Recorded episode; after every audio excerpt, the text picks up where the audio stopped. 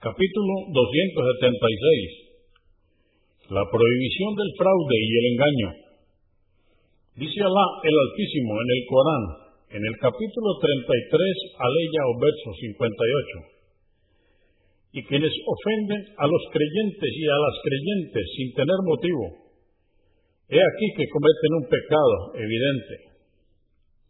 Hadís 1579 Narró Abu Huraira, que Alá esté complacido con él, que el mensajero de Alá, la paz de Dios con él, dijo, quien levante sus armas contra nosotros no es de los nuestros, y tampoco quien nos engaña.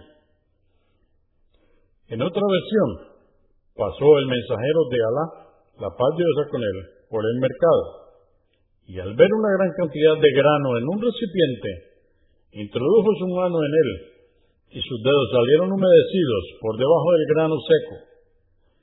Entonces preguntó, ¿qué es esto, vendedor? Dijo, les ha caído lluvia. Mensajero de Alá. Le dijo, ¿y por qué no lo has puesto arriba para que lo vea la gente? Quien nos engaña y defrauda no es de los nuestros. Muslim 101. Hadís 1580.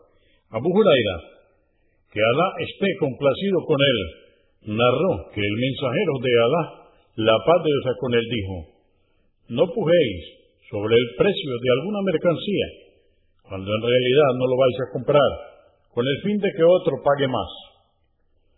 Convenido por Al-Bukhari, volumen 4, número 309, y Muslim, 1515. Hadís 1581. Ibn Omar, que Alá esté complacido con él, dijo, prohibió el mensajero de Alá, la paz de con él, pujar en una subasta cuando no se desea comprar. Convenido por Al-Bukhari, volumen 4, número 298, y Muslim, 1516. Hadís 1582.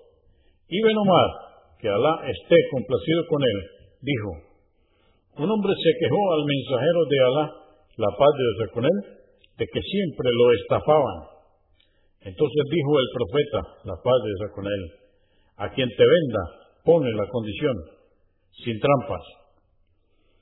Convenido por Al-Bukhari, volumen 4, número 283 y Muslim, 1533. Hadís 1583.